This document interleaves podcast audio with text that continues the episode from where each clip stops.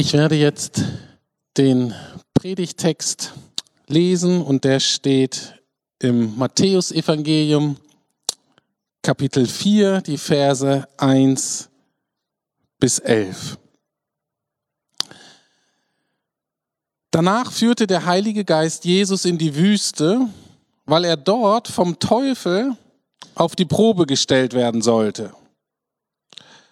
Nachdem er 40 Tage und 40 Nächte keine Nahrung zu sich genommen hatte, war er sehr hungrig. Verständlich. Da trat der Teufel zu ihm und sagte, wenn du der Sohn Gottes bist, dann verwandle diese Steine in Brot. Doch Jesus erwiderte, nein. Die Schrift sagt, der Mensch braucht mehr als nur Brot zum Leben. Er lebt auch von jedem Wort, das aus dem Mund Gottes kommt. Darauf nahm ihn der Teufel mit nach Jerusalem, auf den höchsten Punkt der Tempelmauer. Dort sagte er, wenn du der Sohn Gottes bist, dann spring hinunter. Denn die Schrift sagt, er befiehlt seinen Engel, dich zu beschützen. Sie werden dich auf ihren Händen tragen, damit deine Füße niemals stolpern. Jesus antwortete, die Schrift sagt aber auch, Fordere den Herrn, deinen Gott, nicht heraus. Als nächstes nahm ihn der Teufel mit auf den Gipfel eines hohen Berges und zeigte ihm alle Länder der Welt mit ihren Reichtümern. Das alles schenke ich dir, sagte er, wenn du vor mir niederkniest und mich anbetest. Scher dich fort von hier, Satan, sagte Jesus zu ihm. Denn die Schrift sagt, du sollst den Herrn, deinen Gott, anbeten, nur ihm allein dienen. Da verließ ihn der Teufel und Engel kamen und sorgten für Jesus.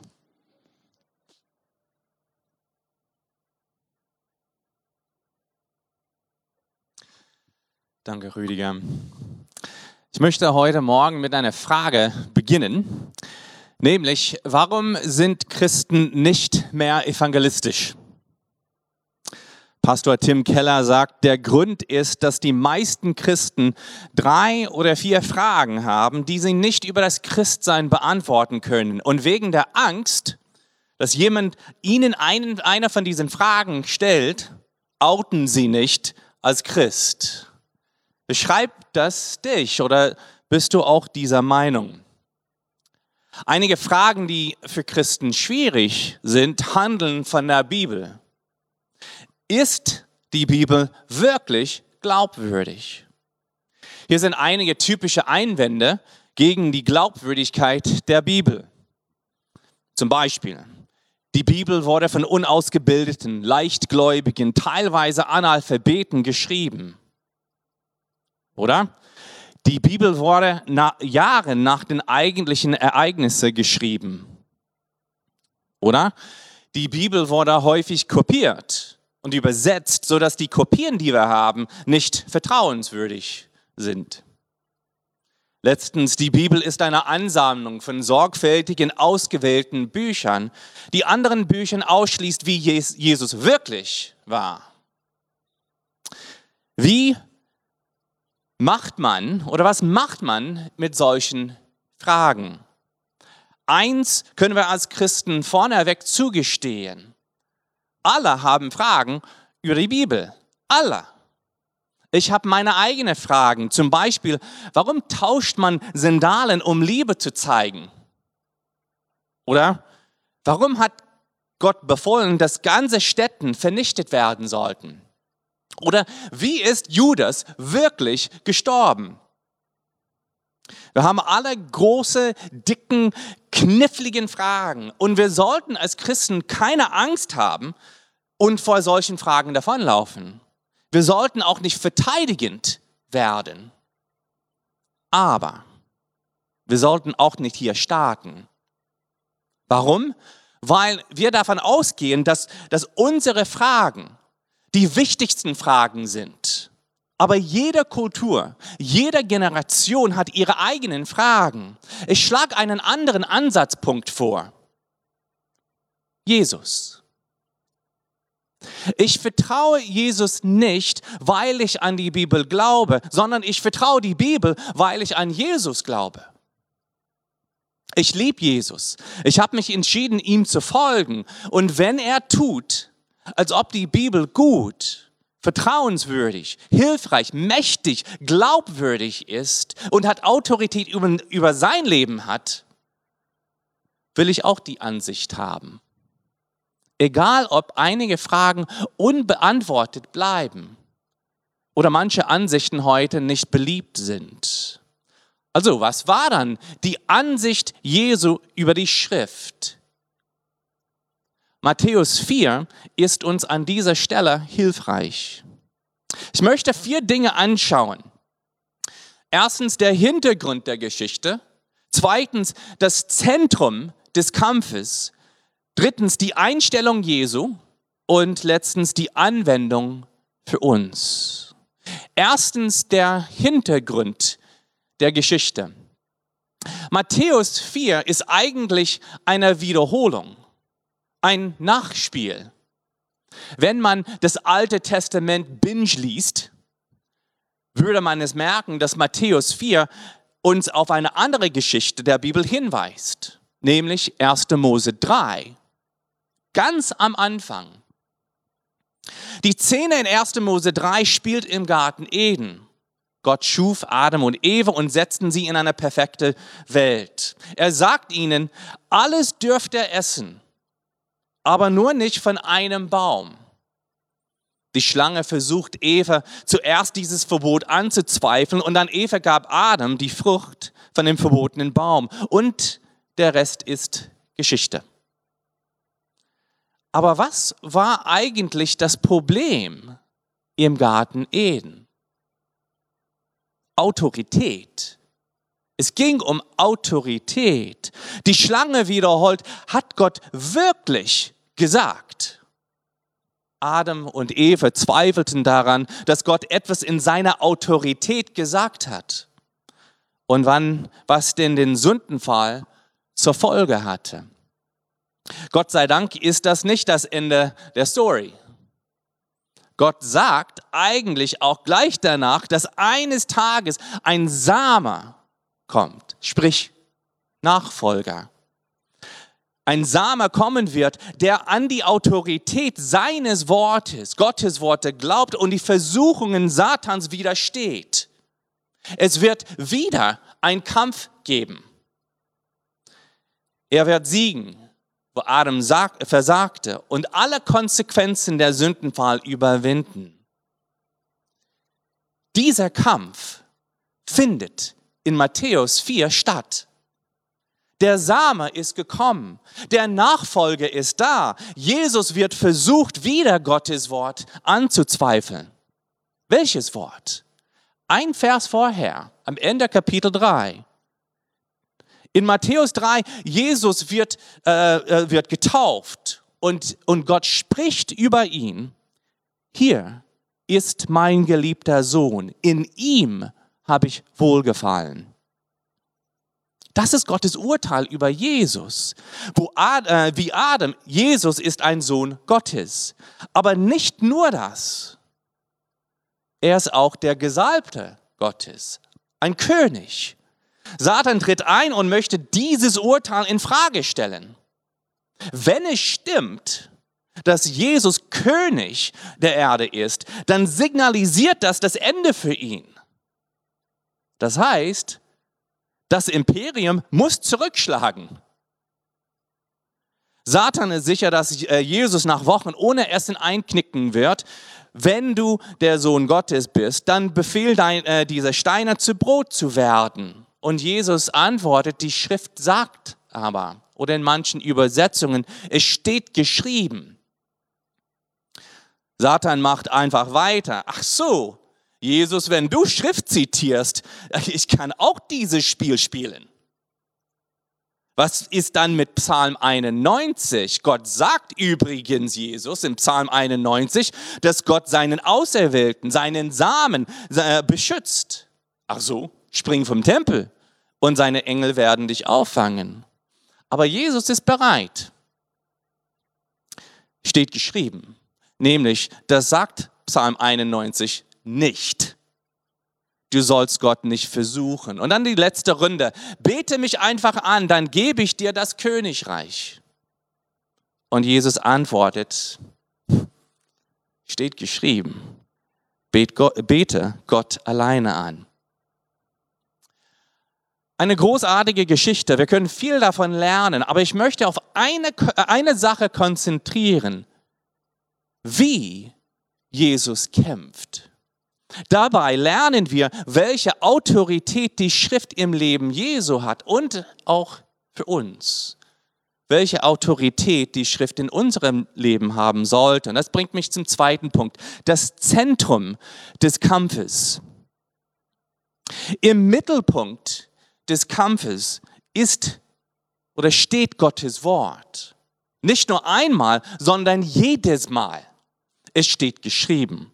Es steht geschrieben. Es steht geschrieben.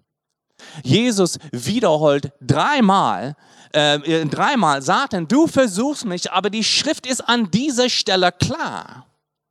Das Gespräch endet nun. Wie kämpft Jesus? Ist mir aufgefallen, ihm stehen alle Ressourcen des Himmels zur Verfügung. Er hat die Kraft und Fähigkeit, Stein ins Brot zu verwandeln, wie er Wasser zu Wein verwandelte. Er hat die Kraft, Engel zu bitten, ihm zu helfen. Aber er entscheidet sich für die Autorität der Schrift. Jeder Flanke pariert, jeder Flanke des Feindes pariert er mit, es steht geschrieben. Es steht geschrieben.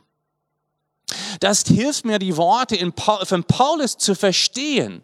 Er schreibt in Epheser 6 über die Waffenrüstung, die wir brauchen, um ähm, jeder Flanke des Teufels zu parieren. Und am Anfang dieser Waffenrüstung steht die Wahrheit Gottes, Gottes Wort. Und was kommt am Ende? Das Schwert ist Gottes Wort. Das Schwert, Gottes Wort ist eigentlich nicht nur das, woran alle anderen äh, ähm, Abteile dann so anhängen, sondern das Schwert ist eigentlich die einzige Offensivgewehr, die uns gegeben wird, um den Teufel zu widerstehen. Genau wie Jesus es tut und verwendet. Weiterhin kann man als gut sehen, dass Jesus jeden Angriff, Angriff mit einem neuen Aspekt seines Vertrauens in und in seine Verpflichtung gegenüber der Schrift abwehrt. Und jetzt bringt, äh, das bringt uns zum dritten Punkt. Die Einstellung Jesu. Was lernen wir über Gottes Wort? Wir werden also in den nächsten Wochen uns intensiv mit Gottes Wort beschäftigen. Welche Erwartungen haben wir? Welche Einstellung sollten wir haben? Schauen wir auf Jesus zu. Als erstes Gottes Wort ist ausreichend. Es genügt. Satan sagt, wenn du Gottes Sohn bist, so sprich, dass dieser Stein Brot werden. Wenn Jesus oder wenn Satan uns angreift, wie greift er uns am meisten an? Wie? Wo ist die Front? Die meisten Filme über Satan, äh, äh, äh, über Satan wie äh, der Exorzist zum Beispiel, sind völlig daneben. Wenn Satan uns angreift, wenn Satan dich angreift, greift er deine Identität an. Wer du bist. Er sagt zu Jesus, habt ihr das gemerkt? Dreimal sagt er, wenn du Gottes Sohn bist. Wenn du Gottes Sohn bist. Er möchte seine Identität und deine Identität in ihm erschüttern. Satan flüstert immer wieder, naja, wenn du wirklich sein Sohn oder Tochter wärst, würdest du nicht mit solchen Fragen ringen. Du würdest nicht leiden. Du würdest keine Probleme haben. Du würdest nie zweifeln. Wenn du, dann würdest du anders leben und er würde dann dich lieben. An dieser Stelle ist es hilfreich, die, die Worte von Johannesevangelium im Kopf zu behalten, weil in den in solchen Momenten sollst du solche oder ähnliche Versen zitieren. Johannes 1 Vers 12 erinnert uns allen aber, die ihn aufnahmen, denen gab er das Anrecht, Kinder Gottes zu werden. Die, die an Jesus glauben, gibt er Autorität, Kinder Gottes zu werden. Was macht das in, in deinem Leben aus? Was sollte das als Gemeinde, was sollte das äh, unter uns ausmachen? Wenn wir diese, diese Worte verstehen, verstehen, Jesus wird nicht, nicht nur unser Beispiel werden, sondern unser Retter. Was meine ich? Wenn Jesus nur dein Beispiel ist, wie du leben sollst, wirst du den Rest deines Lebens mit Unsicherheit, Angst und Versagensgefühle leben. Entweder kämpfst du, äh, kämpfst du mit, dem, äh, mit dem Denken, pff, ich habe dieses Hundeleben verdient weil ich versagt habe zu leben, wie ich leben soll? Oder lebst du auf der anderen Seite mit, mit Wut? Gott, ich bin gut, ich bin gehorsam, ich habe mein Teil getan. Ich habe es verdient, ein anderes Leben zu bekommen. Aber es gibt ein Problem in beiden Beispielen. Wenn Jesus dein Beispiel ist, steht dein Gehorsam im Mittelpunkt der Beziehung. Aber wenn Jesus dein Retter ist, dann steht sein Gehorsam im Mittelpunkt. Satan wird häufig deinen Zustand oder Umstand benutzen, um dich zu verunsichern und anzugreifen. Er möchte, dass Jesus nur ein Beispiel für dich ist. Du wirst ihm gefährlich, wenn dein Glauben bedeutet, dass deine Identität in Jesus ruht. Was Jesus für dich getan hat.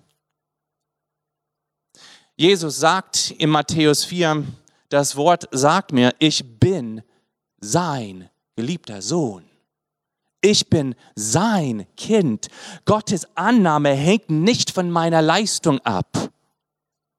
Jesus wusste, dass das Einzige, was unsere gebrochenen und ängstlichen Herzen beruhigen kann, die Worte Gottes sind. Ich liebe dich. Sobald wir versuchen, irgendetwas zu tun, um dieses Urteil zu, äh, von Gott zu verdienen, wird Satan genau in solchen Momenten dieses Tun in deinem Leben benutzen, um dich ständig zu verunsichern. Druck machen. Gottes Wort äh, ist zweitens schlüssig. Nicht nur genügend, sondern auch schlüssig.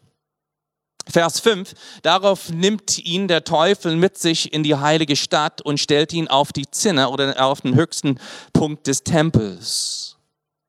Das ist höchstwahrscheinlich ähm, eine Vision, auch wie bei der letzten Versuchung. Wenn du Gottes Sohn bist, so stürze dich hinab. Psalm 91 sagt, dass Gott sein Volk beschützt. Gott wird seine Engel deinetwegen den Befehl geben.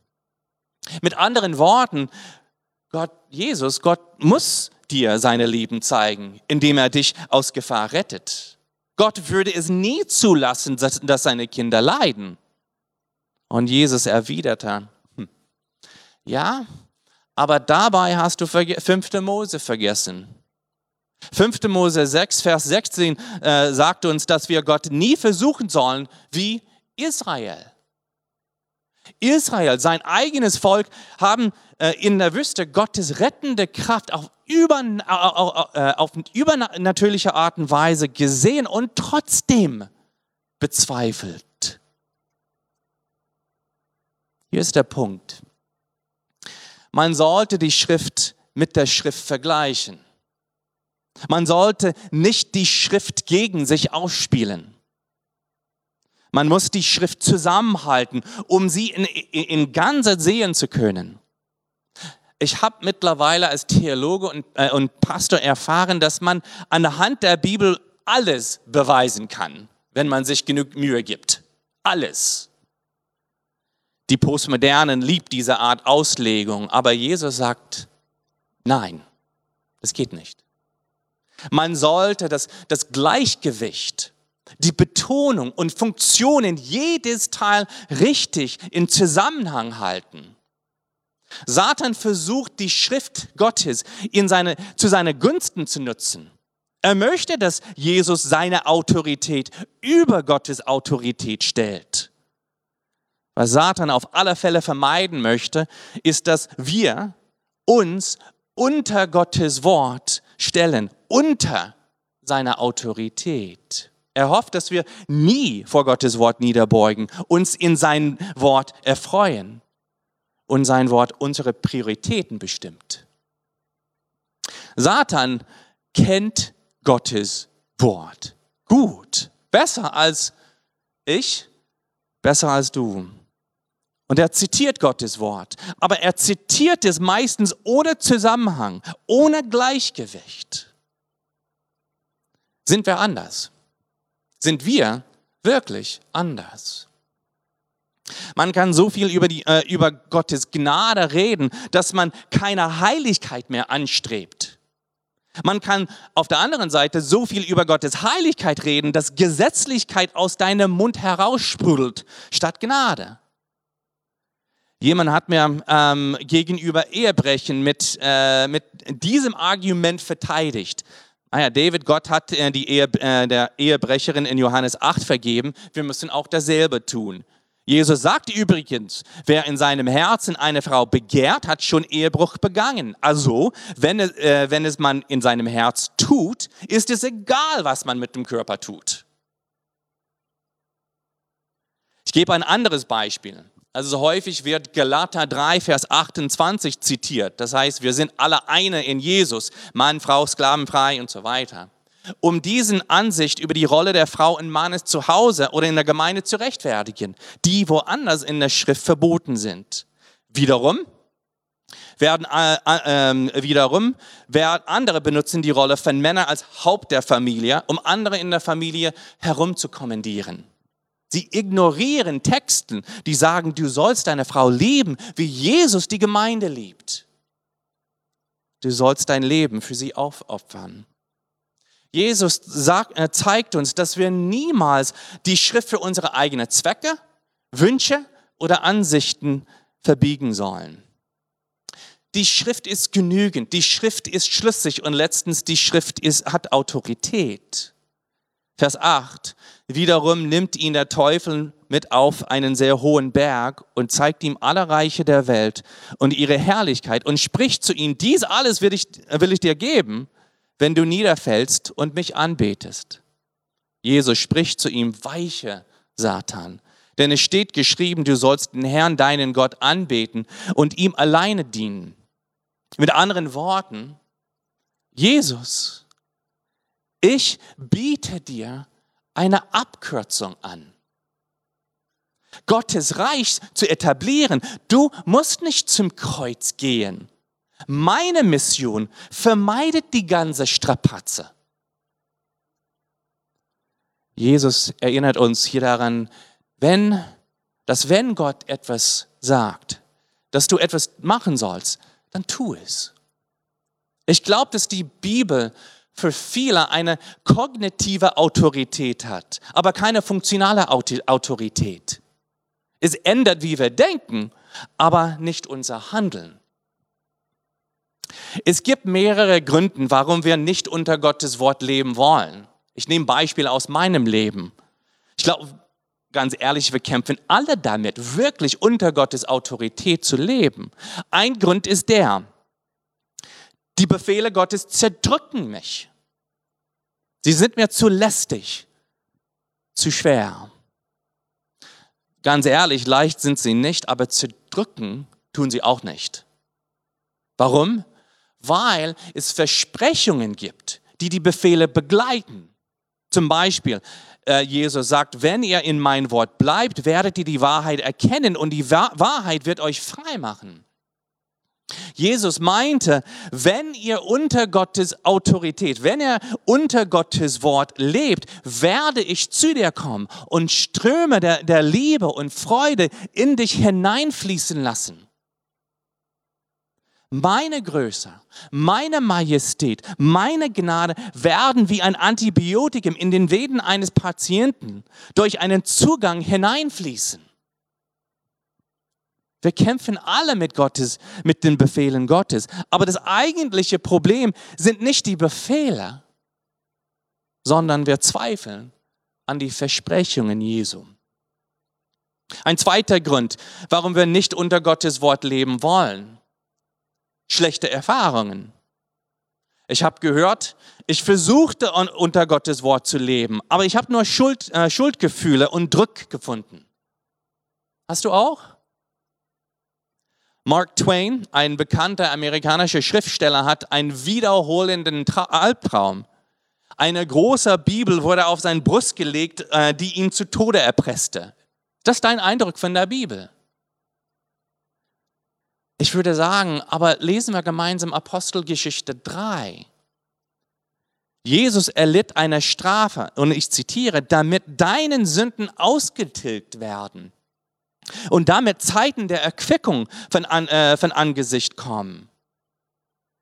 Jesus starb für dich. Er nahm die Strafe für, für deine Rebellion stellvertretend auf sich für dich.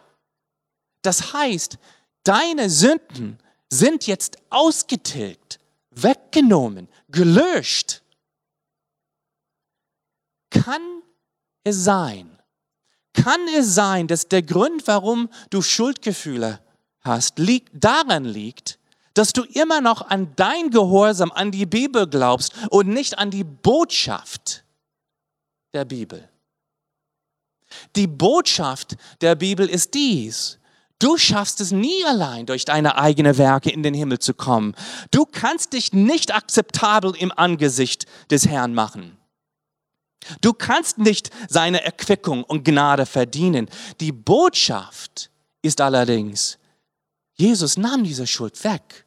Er nahm die Strafe weg. Wenn man an Jesus glaubst, wirst du nicht zerdrückt werden, sondern endlich leben können.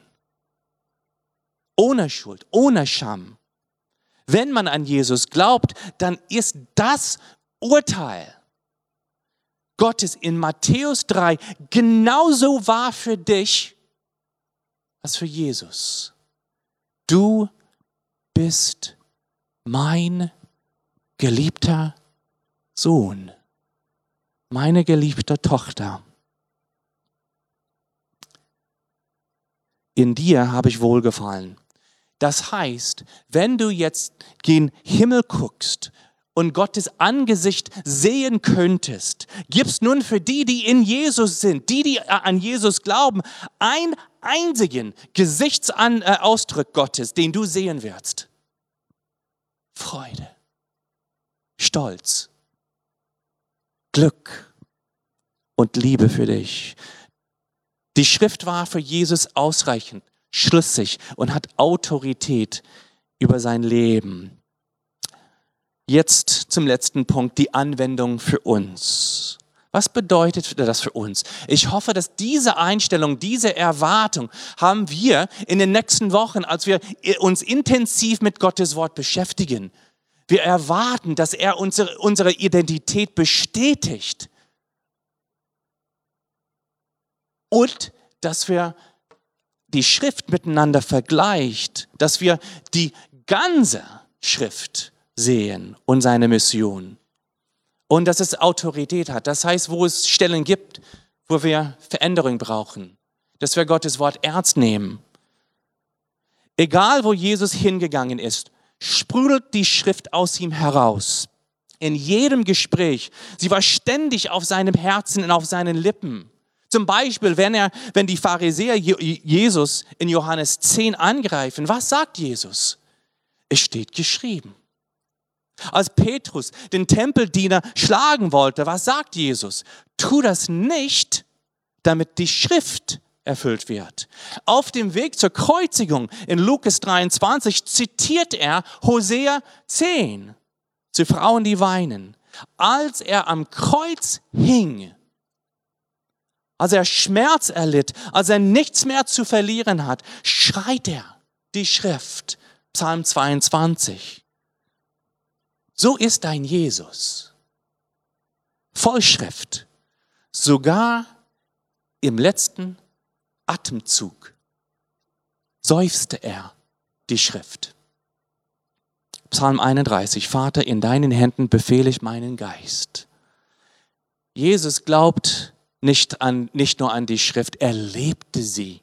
Sie war die Basis seines Lebens. Die Schrift war die Kraft zum Leben. Er hat nicht nur das herausgepickt, was ihm gefällt und den Rest ignoriert. Jedes Wort, jedes Teil, jede Idee, jeder Text hat Autorität für ihn. Die Schrift war für Jesus irrtumslos und unfehlbar. Was bedeutet das für uns? Man kann nicht Jesus annehmen und sagen, man habe eine andere Perspektive der Schrift. Das geht nicht. Man sollte konsequent sein. Man lehnt nicht nur Teil seiner Lehre ab, sondern man lehnt die Basis seines Lebens ab. Die Schrift war das Fundament seines Lebens, der Fokus seines Lebens. Gottes Wort war zentral bei jeder Begegnung und jedem Gespräch. Wenn man Jesus folgt, sollte man auch seiner Ansicht der Bibel folgen. Hast du diese Perspektive? Hast du diese, dieselbe Einstellung? Ist die Schrift zentral für, für dein Denken, dein Herz, dein Leben wie bei Jesus? Vielleicht hast du sämtliche Bücher von einem Schriftsteller gelesen oder sämtliche Predigten von einem Prediger gehört, so dass du angefangen hast, wie sie zu denken. Du weißt ganz genau, was sie in jener Situation sagen würden. Wir sollten Gottes Wort so gut kennen, so dass wir das Denken des Autors widerspiegeln. Wir sehen die Welt und unser Leben durch seine Perspektive. Ein letztes Wort. Der Punkt des Textes ist nicht, Jesus schätzt das Wort und so, so sollst du auch weil dann ist Jesus nur unser Beispiel. Du sollst mehr lesen, verstehen, studieren, um den Teufel Bibeltexten abzuwehren. Dann ist Jesus nur dein Beispiel. Die Hoffnung des Textes geht viel tiefer. Die Botschaft ist großartiger. Jesus ist der wahre Sohn Gottes, der zweite Adam. Jesus, äh, äh er bekämpfte den größten Feind der Menschen aller Zeit für dich. Er siegte, wo Adam versagte. Er siegte in der Wüste. Lesen wir äh, Kapitel, äh, Vers 1, Kapitel 4. Er siegte in der Wüste, wo es nur Fluch gab, damit du in einem Garten leben kannst, wo Gottes Segen und Gegenwart ist. Die Händen, die der Feind niederschlagen hat, sind die gleichen Händen, die dich in Liebe festhalten werden. Die Stimme, die den Feind sagt, weiche von mir, sagt all denen, die an ihn glauben, komm, komm her zu mir. Alle, die mühselig und beladen seid, so will ich euch erquicken. Der Punkt des Textes ist dieser. Dein Retter ist da. Er wendet alles, was durch den Sündenfall äh, geschehen ist. Er besiegt ihn, damit alle, die ihn folgen, nur, nur dieses Urteil bekommen. Du bist mein geliebter Sohn. Du bist meine geliebte Tochter. In dir habe ich wohlgefallen. Jetzt und bis in Ewig Ewigkeit. Amen. Beten wir. Herr Jesus, ich denke an die, die Worte, die wir im Hebräerbrief lesen. Es erinnert uns, dass wir nicht einen hohen Priester haben, der kein Mitleid mit uns haben könnte, mit unseren ganzen Schwachheiten, Gebrochenheiten, Ängste, Zweifeln, sondern einen, der in allem versucht worden ist, in ähnlicher Weise, doch ohne Sünde. Jetzt, so jetzt, lasst uns mit Freimütigkeit hinzutreten zu dem Thron der Gnade damit wir Barmherzigkeit erlangen und Gnaden finden zur rechtzeitigen Hilfe.